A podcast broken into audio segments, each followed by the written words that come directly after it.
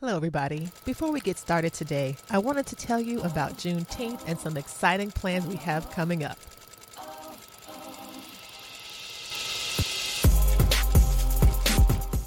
Juneteenth is a celebration of Black freedom. This year, the Stitch Please podcast will celebrate Juneteenth all month long under the umbrella of creative liberation. Inspired by Alexis Pauline Gumbs teaching us that freedom isn't a secret, it is a practice, the Stitch Please podcast will celebrate the many ways that Black women, girls, and femmes get free, stay free, and be free. Tune in for the entire month of June for some absolutely amazing episodes that you will not want to miss. See you then.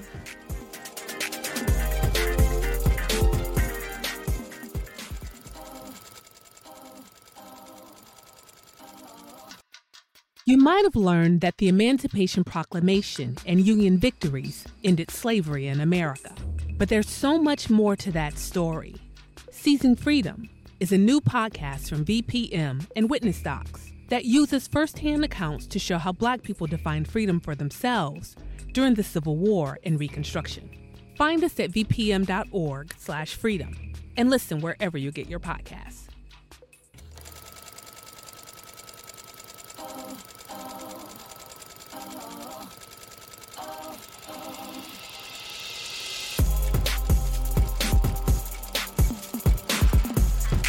Hello, Stitchers. Welcome to Stitch Please, the official podcast of Black Women Stitch, the sewing group where Black Lives Matter.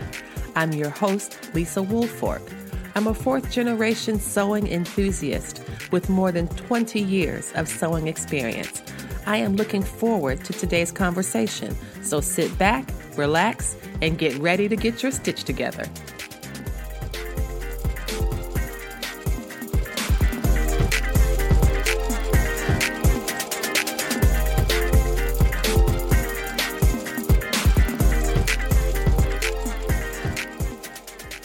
Hello, everyone, and welcome to the Stitch Please podcast. I'm your host, Lisa Woolfork, joining you from Charlottesville, Virginia. And I am absolutely delighted to speak with you today about the topic of intentional sewing, intentional living. And my guest for this is someone who embodies this spirit. I'm speaking today with Kamali Obiagu. Kamali Obiagu is a fantastic and wonderful sewist. She has hot fire looks that I often see on Instagram. And the story of her name, the story of her intentional living is what motivated me to have this episode today. So, Kamali, thank you so much for being with us. Thank you. Ah, peace and blessings to you. I'm happy to be here. I'm so happy to be here. Wonderful, wonderful. So, can we start a little bit about can you tell me your sewing story? How did you get started in the sewing life? Yes, often when people ask me this, I'm always chuckling over it because in 2014, it was income tax time, and I was I had bought a sewing machine. I said, why not? I was crocheting before that, so I thought, let me go ahead and try out sewing. And it didn't work out at all. I think the most I made was like a tote bag and, and, and an apron. Paper patterns confused me and I, it just didn't work out. It collected dust, so then I ended up reselling it. And in 2000 18, mid year, I was looking at sewing again. Except this time I dove in. I, I, did all the research. I picked which machine I wanted to get and learned how to thread that through YouTube videos and already had joined some PDF pattern companies. And I actually never heard of PDF patterns before. I never heard of PDF patterns before. And so I dove in. I think Patterns for Pirates was my first group that I joined. And I was looking at YouTube tutorials on like the peg legs and all these other patterns. So I told my husband, I said, "Yeah, I want to, I want to get a sewing machine again."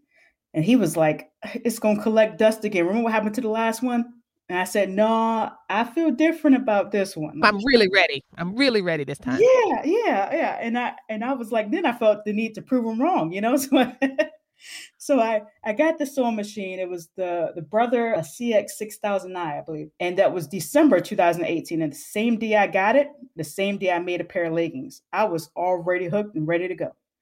And so I wow. once to make that one pair of leggings, things just took off insanely fast for me because then I got addicted. When I first had the sewing machine in 2014, I didn't know the how much I could do with the sewing machine. I didn't see the power in it at the time. And then to be in a part of the PDF community and see all these things and then pinterest is pinterest is like my addiction so seeing all the things i could do with a sewing machine projects through pinterest and then all these all these patterns and i thought oh this is it and so i started with the leggings and then i moved into raglan shirts and then jammies and then i had a friend of mine her name is corinne and she mentioned hey you might want to get into testing that will help your skills a little bit more and I was intimidated with testing because I felt like that was something that was for the higher up, more advanced people. But it's um, also for testing and practice. So any skill level, all skill levels, I think would be beneficial.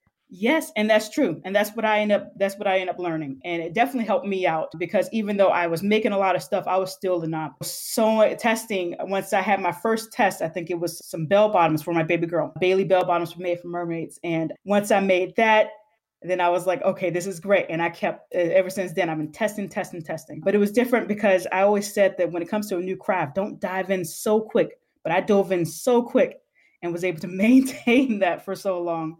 And it just really became a love of mine, along with being able to work on this project and then be able to wear it and show it off. And on on top of that the sewing community that comes with it. I didn't have you know i was crocheting beforehand but i wasn't heavy into the crocheting community. So the sewing community just just i so love this phase of your story kamali and i want to back up a little bit and go back to 2014 so yeah. you said it's tax time. I'm just assuming that you got a refund. And so you had a little bit of extra money that you were saying, let me just see if this will work where where do you imagine your minds can you reflect on and let me know where your mindset was in 2014 with the I, I imagine you know if you're going to spend your tax refund on this that you were you were thinking it would work out you didn't go into it in 2014 thinking i don't know let me just throw my money away that's right. not what you were intending so tell me what tell me about where you were in 2014 if you can if you can remember that far or if not what's the difference between 2014 for you and 2018? In 2014, let's see, I was a mom of two. At the time that I bought this sewing machine, we were in Mississippi. We were only in Mississippi for a year. My husband's in the Marine Corps, so we bounce around a lot. And so I thought, let me let me go. I don't even know who was the person that might have, eh, you know, put the idea in my head with the sewing machine, but I just knew that I was crocheting and you know certain crafts are like a gateway to other crafts and i once i was crocheting all this stuff I guess I had the thought of what if I could sew this stuff too that I'm crocheting? Would it be faster for me? You know? Mm-hmm. And I forget who the Misha Sews, I think that was what her, her name was. She made some incredible items that made it seem so easy for me to make. Uh, and I was inspired by her beautiful spirit and her tutorials. She made it almost so easy to just look at her videos and feel like, yeah, I could do this too. And I, I, got the sewing machine. I didn't know much about threading it, so I looked at the manual and stuff like that. I didn't do as much research on the machine. I believe I had a project runway, a brother, and yeah, I just was like, oh, okay. And then I became overwhelmed by it. And then looking at the paper patterns and and being a new beginner and not knowing the symbols I didn't look at any videos at all. I'm a visual learner, so videos help yeah. me. So I was overwhelmed by all the all the symbols on paper patterns and the thin papers. And so I only I was able to make an apron for it and felt so proud of myself. And I think I, I did make a dress and then a tote bag later on, but I was so overwhelmed. I, I doubted myself. I was just figuring since I'm a mama too, I know I can do make something, you know, for these kids. and I and I limited myself because I said this is too hard. I'll come back to it another time. And then and I already was good with crocheting, so I just stuck with crocheting, and that's how the it collected dust. But I also dealt with a lot of insecurities within my own self during that time. So it was quick for me to put uh, make that machine collect dust. And what I'm hearing and so appreciate about one of the ways that it seems to me that your intentional living is reflected in your sewing is that what you're describing now, it sounds to me like you weren't ready in 2014 that you were able to that crochet was the thing that you loved you were really good at it you knew what to do you knew how to map out a garment or a piece in crochet how to start and finish it. Even if you use crochet patterns you knew how to read all those symbols you just right. weren't ready to learn and take on all this new stuff. But 2018 sounds like you were a different Kamali, or maybe you weren't at this point. I think in 2018 you might not have even been Kamali. I don't know. no, but, I wasn't. Um, not at this moment. Not at this so, moment. But it's, uh, it's nice I, to imagine 2018 being like a year when you were like, you know what, I'm going to commit to this. Now, did yes. you have any? You said you had two kids in 2014. By the time 2018 rolls around and you jump into sewing deeply, how many um, had your family grown then? Yes, in 2014, I had my two boys that were at the time at uh, 2014 they were four and one but I also had my brother who was 14 at the time. So I had custody of my brother as well. And in 2018, I did have uh, my baby girl. So that's my third child. And then my brother was, well, he was 18 at the point. Um, so 18 for my brother. My boys were let's see here. I feel like I have too many kids. I'm trying to keep count here. like you got a lot of love. You've got a lot of love to give, and you got a lot, a lot of love to receive. So you've got oh, two yes. kids. You've got three kids. Your your brother and your two little ones, and then your brother's still growing, thankfully. And you've got now you've got you go from three to four. So yes, yes, yes, yes. Then uh, yeah. So I have my baby girl, who's at the time was a year old when I first started, which I feel like she was really the inspiration when I found there were so many options for a lot more options to sew for girls than there are for boys. That is true. Yes, yes, it's great, but it's also frustrating because you see more variety. yes, it's it's great. It's also problematic because it's rooted in patriarchy. I'm convinced yes. that the reason that there's more girls patterns and women's patterns is that women are seen as more decorative and ornamental than boys. Right. Um, I because I only tend to sew for boys yeah that because that women and girls are objectified there's a certain way that you know that the fashion industry and the sewing industry reflects that and that's why i think that they, you can see the exact same boys patterns in some of these big four pattern books that have been there since the 50s the exact right. same pattern it's, it's definitely it's challenging it's challenging and i find myself still often thinking about man you know there, there i don't have a problem with finding things for you know baby girl as far as in patterns. I would like some more variety when it came to what my boys are interested in. When I was when I was pregnant, I would see all these beautiful outfits and, and things and seeing how much that could be done, all the outfits that I would see in stores. And so when I decided to pick back up on sewing, I would often look in the stores and I'd be like, hey, I could make this, you know? And so me realizing that I could do such a thing, it really helped me to say, all right, yeah, this gotta work this year got to work because there's lots of patterns that it will make me feel good knowing that I made them for my baby girl. And when I actually started off sewing, I made the items for myself, but I also made it for the boys first before moving into sizes for her. And so it was just that first couple of projects that I did. I think I made my boys jammy pants and a shirt. And then from then, I got so uh, so excited about that. I started making them matching outfits, which they loved it. But then it's that feeling when they put them on and they get so excited you know, and it was more of an excitement that I made it for them versus them just getting new clothes from the store. Yes, yes. And that really just it had me feeling, okay, I'm just gonna take off with this. Okay, I gotta take off with this. I gotta make more. What else can I find? And then I find more patterns and, and that's how the kind of snowball went off in my in my sewing journey. I really love that. I really do. And I really love how you have that the boys were so excited that what they were wearing came from you and that they could appreciate, even at an early age, and perhaps especially at an early age, uh, that this was something that their mother uniquely made for them that it's not just about having new clothes it's about having new clothes that were made for them by someone who loves them more than anything in the world and that i think is such yes. a beautiful feeling. It's also i think super smart on your part and i say this because it's what i did is that it's helping to start them early on the idea that make that having something made for you is a normal thing that my boys, I started sewing for them when they, I sewed them when they were babies and toddlers, but I also started um, when my youngest was in kindergarten doing matching outfits for two boys who were in the same school, and, and that and that that and then that blossomed into matching family outfits that I would make at Easter and at the beginning of the school year for all of us, for my husband and me and both boys, and my and my oh. youngest boy is about to graduate high school and I made him a shirt for that first day of school and well as well as for the most recent Easter. And my oldest boy is in is graduating college and I still make him a shirt for the first day of school and for Easter. Now we have to see if my youngest boy is going to keep the tradition while he is at college next year. I don't know, but it's, it's so friends ask me, they're like, "How do you get your boys to wear what you make? How do you get them to do that?" And I'm like, they think it's normal. They yeah. So I really feel like I've spoiled them for any spouse they might have in the future because they're like, why don't you make my underwear like my mother did? Why don't you make my, why don't you make me this? I need this costume. Why don't you just go down into the sewing machine and and, and, pull out the magic outfit from the machine like my mother did. You set the bar high.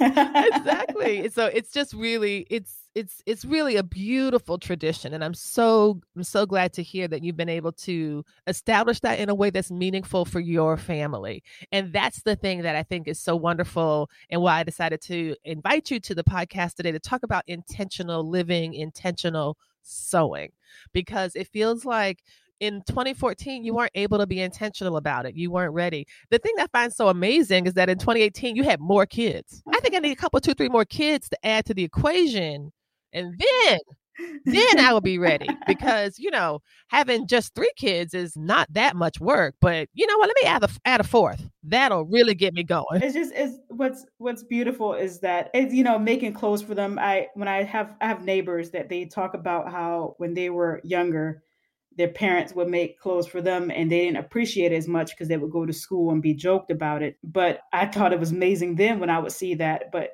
in 2021 that we're now we have custom fabrics we have all these colorful fabrics and they my kids have not had anyone joke them they think it's cool that their mom makes them these clothes with these vibrant colors and all these other things and it's just something that you know often beforehand my uh, i would get my clothes for the kids i would get them from you know chain stores so you know that there's another kid there's quite a few other kids that's be wearing the same thing yes, that your kid yes. has and so when I started making clothes for my kids, it was like, okay, I know nobody else is going to have right. this print. So they get to stand out more. Their, their personalities themselves already stand out, but their clothes match them. And I think that's a beautiful thing, you know, knowing that they're going to have an item that, you know, they're going to be like, oh man, where'd you get that from? Oh, my mom made it. And meanwhile, I'm just sitting here patting myself. You, yeah, I did. You better pat yourself on the back, on the back, on the head, on the belly, everywhere. Pat yourself everywhere because you have yes, done the damn thing. Yes. Absolutely. Yes. One of the things I appreciate too that I hear in the difference between your 2014 and 2018 journey is the relationship between paper patterns, big four patterns, and PDF patterns. It seems as though there was a difference in that for you. Can you tell me about why you think, or if you do think, do you think that the big four patterns, the tissue fitting patterns, was a deterrent to your sewing? Because the way that you described it it sounded like it. You're like oh i didn't understand the symbols. I didn't understand the instruction instructions. The papers were too thin. Was there a, was there a way in which that pdf patterns gave you a bit more than paper patterns did? Yes i feel like in order to talk about this i should go back to when i first started crocheting. Yeah. um, because when i first started crocheting i believe it was 2012 and I was looking at YouTube videos, and I was really only following YouTube tutorial videos on crocheting, meaning not an exact pattern, or at least not a written pattern. It was just following along, doing the same thing they did. And I remember knowing that I needed to follow, I needed to have written crochet patterns in order for me to have more variety of things to make. And the the abbreviations intimidated me like none other. And I said, "Man, I don't know if I can." I don't know if I could do all this. I maybe I'll just stick to just watching the videos on it. But then I took a leap and I said, let me try to learn this stuff. And the abbreviations were most of the time stitches that I already knew. It was just abbreviated. But having so many of them in one sitting, looking at written patterns, I was like, oh my goodness. And now I look back at that and I thought, man, I'm glad I did take that leap and decided to learn these because I was able to make way more stuff other than just relying on YouTube itself. Granted, if there was a stitch that I may not be familiar with, I did re- look at a tutorial for that, but I am able to understand written uh, patterns with no problem because of crochet, because of learning those abbreviations. And so when it came to 2014, it was it was the symbols and and stuff in the paper patterns, but also the texture of it too. When it came to cutting into the tissue paper and I didn't do any research to make it easier on me after mm. that. And I had I heard nothing about the PDF community at this time. I was not in any sewing groups um, on social media. So again, not having that community either, uh, it was easy for me to collect that dust. And I the second time around when it came to 2014, that was when I actually found out about the PDF community first through a YouTube tutorial. And I thought, PDF, huh? Like I could print them out at home. I don't have to go in a store and wonder if it's in my size or or anything like that. Okay, let's try this out. And then I found that most of the tutorials had picture tutorials, and I was able to understand that a little bit more. It was a little bit more simpler. And oddly enough, those PDF patterns has helped me to understand paper patterns, in which I still look at tutorials to make sure I get it right. But um, I'm thankful that the second time around I started off PDF wise first and then paper patterns because it's been it's been a blessing. I can't say that I would have soared the way I did if I didn't start off with PDF patterns the second time around. I really appreciate that because when I hear you say that PDF patterns are giving you something that printed patterns don't, one of the things, oh, it sounds to me like there's two things that PDF patterns were giving you. First, they were giving you size inclusivity that you don't have to worry yes. about topping out at the size range or having to like do all the blending between sizes and the work that it takes to get a big four pattern to fit on a curvy black body. You know, there, there's always right. stuff that I know I'm going to have to change. Okay, I'm going to have to do the sway back adjustment. I'm going to have to do the the booty. I call it the booty blessings adjustment. I'm going to have to do like all of these other things. Yeah. But so that was one thing, the sizing. But another thing that seems a bit more intangible, but also is important, is community. That when you got a PDF pattern, you knew it was going to come with a video, it with that has tutorials. It's going to come with maybe like a group of people on you on um, Facebook that are making it. You can check the hashtag on right. Instagram and find other folks who have made it and see how they look how you know that's something i really love about it is being able to say oh this person has a body shaped like mine and that looks amazing on her so now i will make it too. So it seems also that community was an important part of it as well that it took you from being an, an indi- it took you from being like an individual maker who was just sitting in her sewing room alone or sitting on the couch crocheting by herself looking at the computer and kind of introduced you to a group of people who were doing this and making it work. Did you? It, am, am, I? Do you think this is is this a good assessment of what a good summary of what you of what your process was?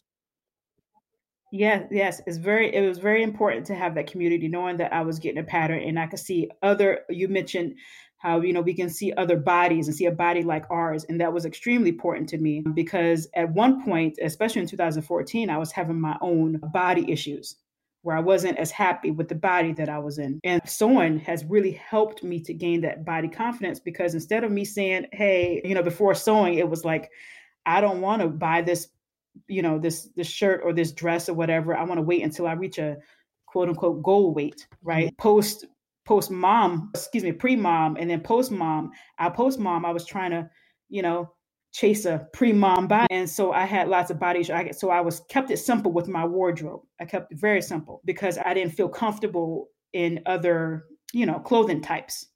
And so to join the PDF community, knowing that there are people who are unapologetically themselves, yes. they own the body that yes. they're in. It is a beautiful thing to see. And therefore that led me to be able to branch out more.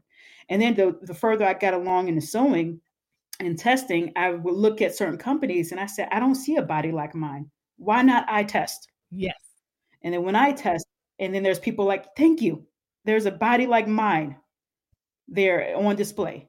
And so it's a it's a blessing because while I look at other people, I'm looking at patterns and I'm saying, okay, that's I can see myself in that because there's somebody representing that. There's a there's a beautiful melanated person right there, and I can see myself in this make, and that's great. And meanwhile, people are also looking to me for the same thing. Yes, Absolutely. Um, I want to take a quick break. And when we come back, we're going to talk about what it means to love the skin you are in, because that's another component yes. that I wanted to talk with you about. So when we come back, everybody, stay tuned. I am so happy to be talking with Kamali today. She's so incredible. So stay tuned, and we will be right back after this break.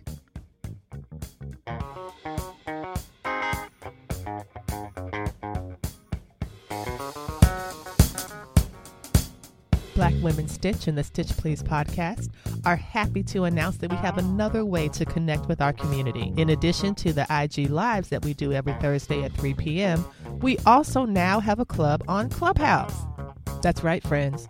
They done messed up and given me the chance to have a club.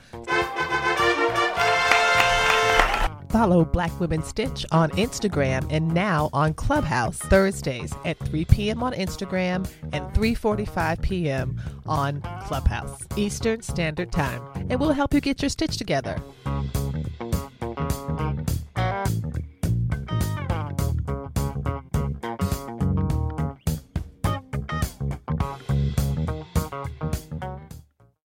Welcome back, everyone, and you are listening to the Stitch Please podcast. I am talking today with Kamali Obiagu, and she is, for me, I titled this episode "Intentional Sewing, Intentional Living" because Tamale, uh, because because Kamali embodies that spirit of intentional sewing and intentional living for me. If you go and look at her blog, you will see some really beautiful garments, but also really beautiful stories about her own growth and development.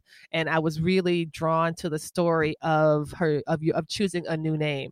One of the one of the one of the great feminists, black feminists, lesbian fem- feminist icons that I absolutely love, as many people do, Audre Lorde, wrote a book called Zami, A New Spelling of My Name. And there's something about black women and black women's life and culture that our names are important and sacred and sometimes are subject to all sorts of abuse and violence. But one of the acts that I really admire about you, Kamali, is the claiming of your name, of creating something that reflects who you are. And so when we were t- you were speaking earlier before the break, it was about I know that many women and some I can't like I said I won't say many women. I don't like to do that. I don't like to say many people do this. How about talk about myself?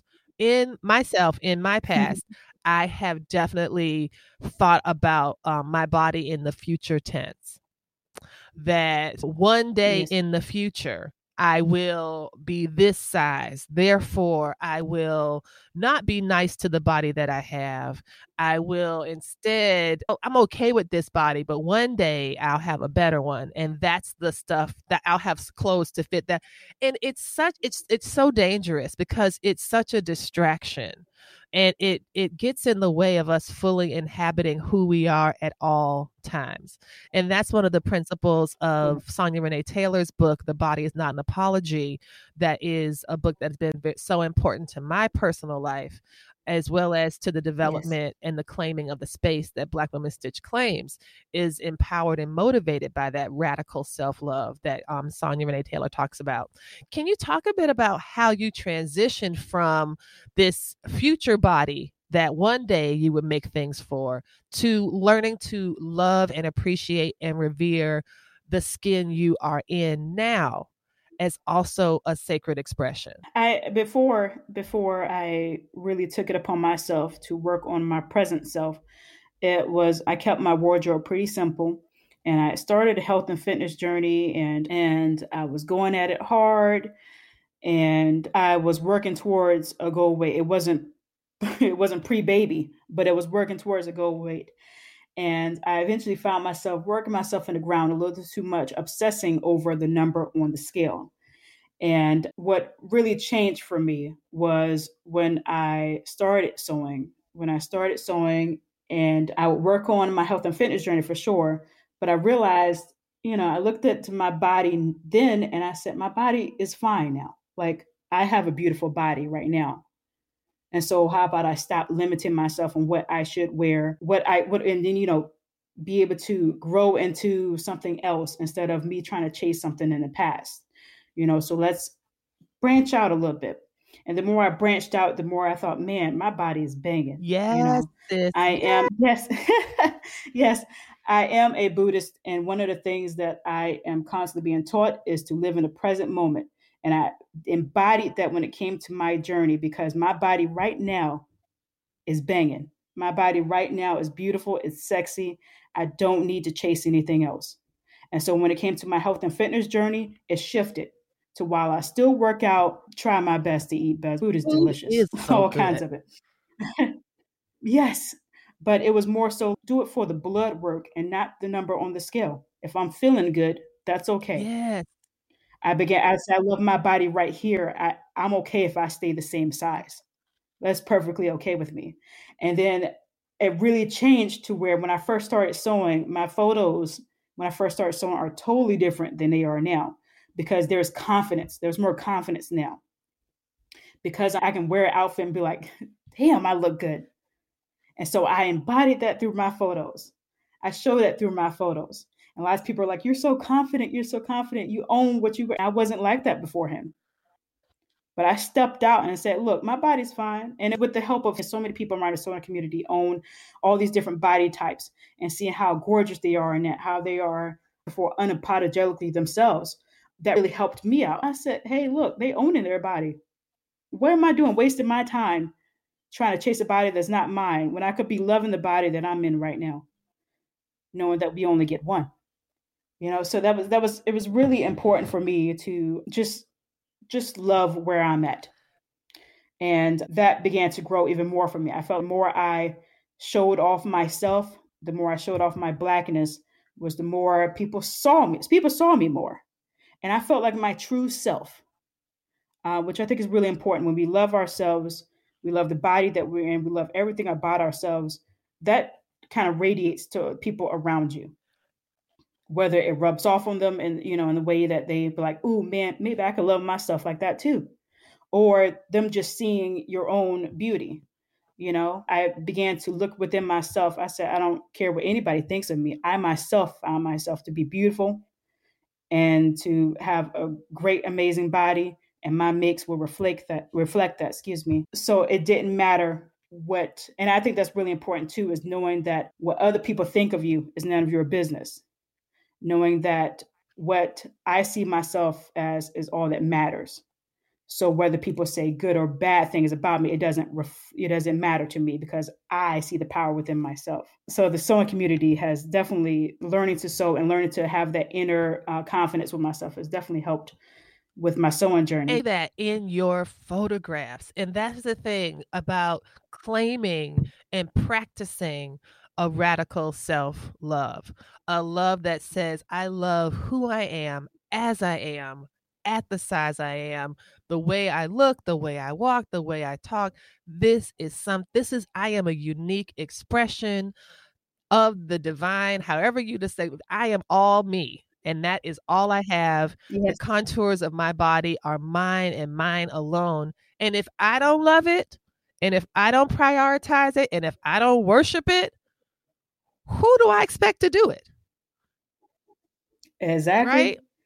You know, so there's so many times where we rely, uh, people rely on outside sources. No, work on the inner self because that's way more powerful than somebody else's comments you know somebody else's negative comments you know it's such a beautiful thing and that's obviously something that doesn't happen overnight it's it's something that needs to be practiced Absolutely.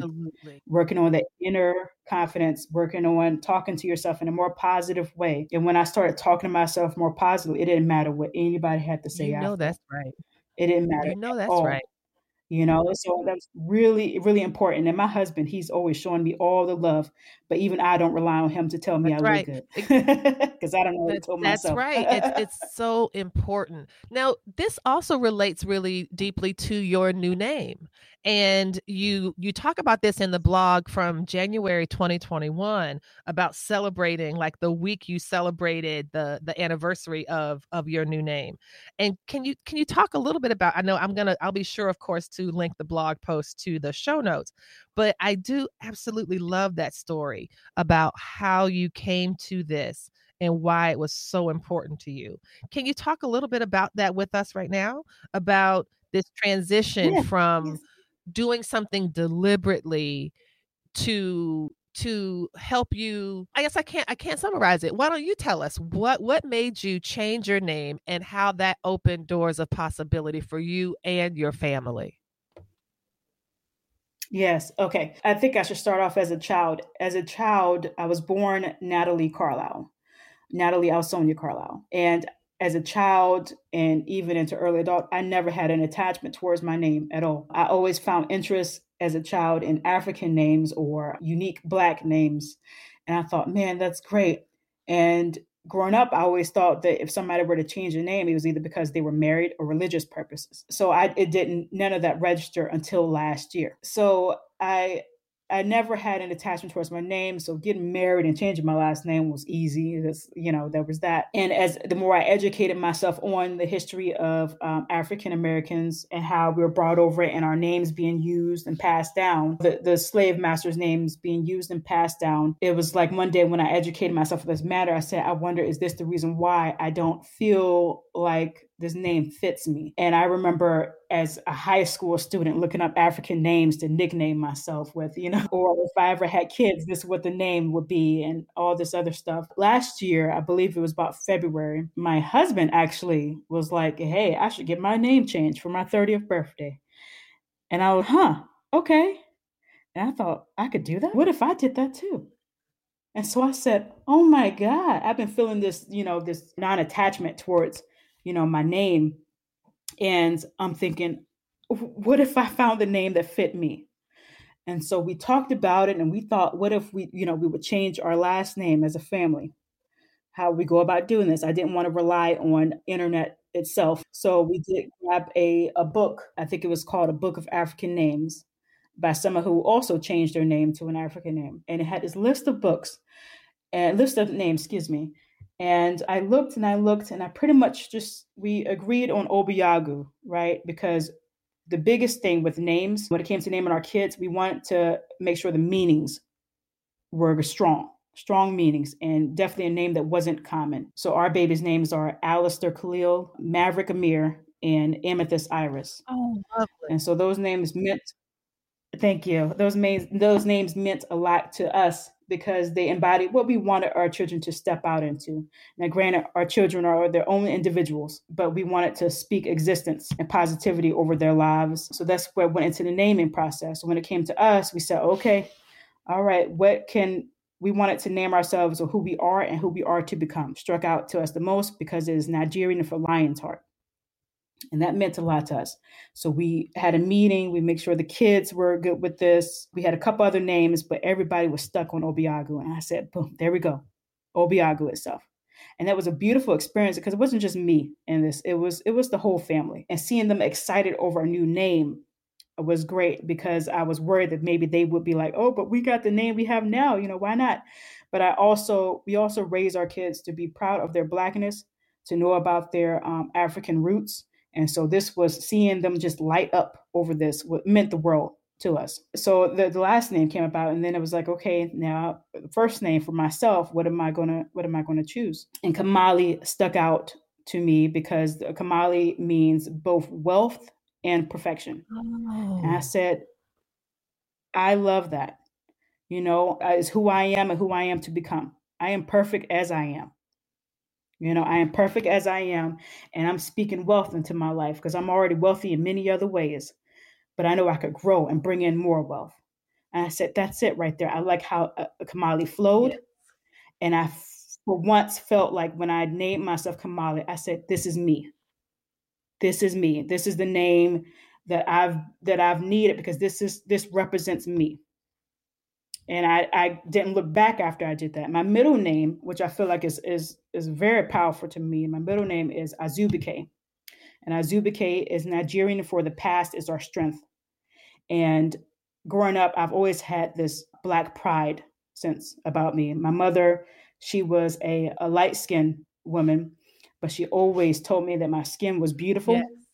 And she always told me to be proud of that. She, growing up, she dealt with colorism within the whole family and outside the family. And so when it came to her having a beautiful chocolate baby, she said, Yeah, you'd be proud of you have beautiful skin. You were gorgeous just the way you are. Don't try to be anything else. And that having that sense of pride, I was always Afrocentric as a little kid, which led me to stand out from other students too, because there was some stuff I felt like I wouldn't tolerate as a young child. Yes. You know, I was always amazed at our positive stories, our African history or African American history, how we were able to overcome so much. And we would see so much in the media about our our troubles and stuff like that. But it's it's the success stories that always make me be like, man, I am so proud to be in the skin that I am. Like that was a sense of pride in me. And it just grew more and more as I grew older. And um, I think that was a beautiful thing. So this was so easy for me to do was to change my name to this. And once I found that name, I said, only call me by this name and that's it. This is me. And this is me. If you could call me by my name, by a new last name when I got married, you can call me by this name right now because I named myself. This is who yes. I am. And a week after that, I submitted paperwork. Unfortunately, quarantine happened, so the paperwork took way right. longer than normal. And on January 25th was when we had our court date for the kids having the last name of Obiagu and for me having the name Kamali Azubike Obiagu. And I just, my mother, when she named me when she was a child, when she was, she was, I believe, 20 years old when she had me. And she said, You know, I named you Natalie because I wanted you to have more opportunities because it was so common that if you had a unique name, that you were already turned down resume because they already Racism. they already you know yes yes they already thought about you some kind of way. They're like no. But she said she named me this because she wanted me to have more opportunities and i appreciate what she did with that because i know she looked out for my best interest. And so i acknowledge that and i i love the way my mother raised me because she wanted the best for me and I'm so thankful to have had her in the short time that I've had her. But I'm so thankful for her life and the way she yes. raised me. And so I owned my name, but with respect to my mother as well, because I know she would she would get a huge kick out of it. She would love this. She would love this, and she would be really proud knowing that I am stepping into something that I've already been into, but it's just nice to finally have that present and more out there a little bit more. Because as a kid, I was so insecure. I was I was a follower. I was like a sheep, you mm-hmm. know, I was just laying low along, and, and go along to get along. Yes, yes. And I didn't walk very confident. I know there was a few times my mom would talk about, hey, you know, lift your chin up, you know, straighten your back out, don't slouch over. And it's it's which is great because then nowadays people tell me you walk with so much confidence. You walk into a room and we just we just feel that. And I thought my mom must be just That's right like, that's Must my baby. That's my Kamali right there. That's her. Yeah, I showed her yes, that. I yes. helped her so with that. Yes, yes. And so it took a little bit longer than expected, but but it just I always humble myself when I get compliments and stuff like this because if people knew um, my story and knew how I was beforehand, they know this took a lot of work, a lot of inner work. A lot of inner work. And that gives us a really beautiful point on which to end. What would you advise, Kamali, if, you know, for people who are listening right now who might be struggling with some of the issues that you struggled with before you were able to step into your wholeness, into the wealth of the perfection that you are? How what are some of the early steps you might give to somebody who was in your position maybe 10 15 years ago or who would often walk with their chin down instead of up? What do you have to say to someone who's listening who might be in that position now? It's, it's easier said uh, than done but to really just channel out outside outside comments from other people and to really look within yourself. For what I did was every morning I would get up and I would compliment my body. And when I would go shower, I would say, Hey, I love my body. Oh, I like the way my arms looking. I like the way my legs looking. My stomach is looking great. And I'm full of stretch marks and I love those. I when I was early mom, I used to dread them and now I love them. But that's because I kept constantly telling myself, look, you grew a that's human right. in here. You know, you gave birth to this human. This C-section scar shows that you went through surgery to give birth to a beautiful blessing, three beautiful right. blessings. And so it's a daily practice. It's a daily practice, even for myself now, being confident. I still tell myself this daily. It's not something that, you know, just I could go a couple days without, you know, I tell myself this daily. And really just the more and, and writing to myself also helps. I write. I write about what I love about myself. I write about something that I may be challenged with something that I may need to change my thinking on. So writing helps, looking at myself in the mirror helps, taking pictures, lots yes. of pictures help. Yes, in your pictures. The more pictures I take, the more I feel really good about myself, you know? So the pictures, I can't say that I would, it would be, it, it wouldn't be the whole patch, package if I didn't take as many pictures. You know, there were lots of things that contributed to my confidence, and taking these pictures of myself was one of them. Compliment myself was another one of them. You know, outside sources were not the reason why. It is great to have compliments from friends and family, but if I don't see it in myself, that doesn't so help. True. It's so true. You know, so I I practice that stuff, and I self care is also insanely yes. important because if you're not taking care of yourself, you're not really loving yourself. And I know life gets in the way, so it's easy to just slack on that. Trust me, I know it's easy but to self, slack on that. But, but, and I find mm-hmm. that whenever I'm sorry, you said I find that when it is okay. I find that whenever I'm going through a rut, I realize that is because I didn't have the self care that I needed. You know, some time away because I can sometimes get swamped with sewing or with the kids or with the house. But knowing that I, if I take care of myself first and put ourselves first, then you're able to do so much better in life. So putting myself first um, is a great is a great thing. You know, I'm sure I'm a mom, I'm a wife, I'm a sewist, but I'm also Kamali first and putting myself first and making sure I fill my own cup up first. And that's how I'm able to you know, help others out and do my job I properly. Absolutely love that. Kamali, thank you so much for being here with us today to share this. This is really so powerful and just so generous. Can you tell us where we can find you on the social so we can follow your follow your journey some more? Yes, peace and blessings to you. I'm so thankful for this opportunity. Thank you for uh, bringing me up here. My Instagram handle is kamali.obiagu. That's K A M A L I dot O B I A G U. I also have a blog post that is a blog website, excuse me, that is www.obiagumakes.com. And we will be sure to put those in the notes. So after you listen to this episode, you can just scroll down and click right on these things and you can see some of the hottest images on Beyonce's internet because the looks that Kamali puts together are just absolutely inspirational. The accessories, I love the ones that you have with the the cuff, the cuffs on your wrist and the choker. The cu- oh my gosh, it is oh, just yes. perfect. I love to bring in that blackness that royalty yes. into my into my photos. That's exactly what it looks like. That's exactly what it looks like. Kamali, thank you so much, everyone. This has been a wonderful conversation with Kamali Obiagu, and do indeed check her out. She has been fantastic, and you've been talking. We've been you've been listening today to us talk about intentional sewing, intentional living, and I hope that this conversation has given you something to practice. It's certain given given me something to practice. It is certain given it has certainly given me something to practice practice with the daily affirmations and just little things. You know, you can think things, you know, we control our thoughts, we control those, and we get to deliberately direct yes. those for our health and benefit. And so I'm grateful to you, Kamali, for talking with us about this. Thank you. Thank you. I appreciate you.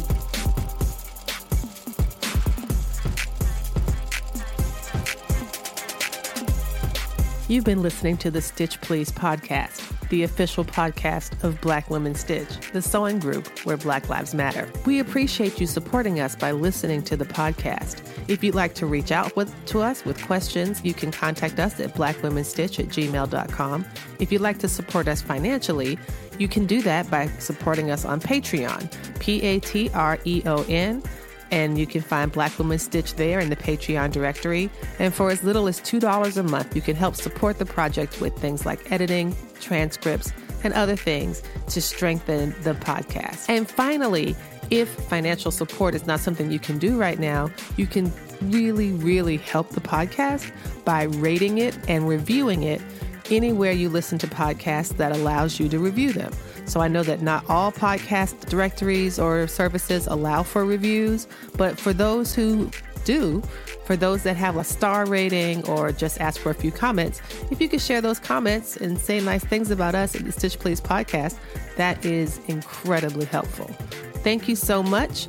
Come back next week and we'll help you get your stitch together.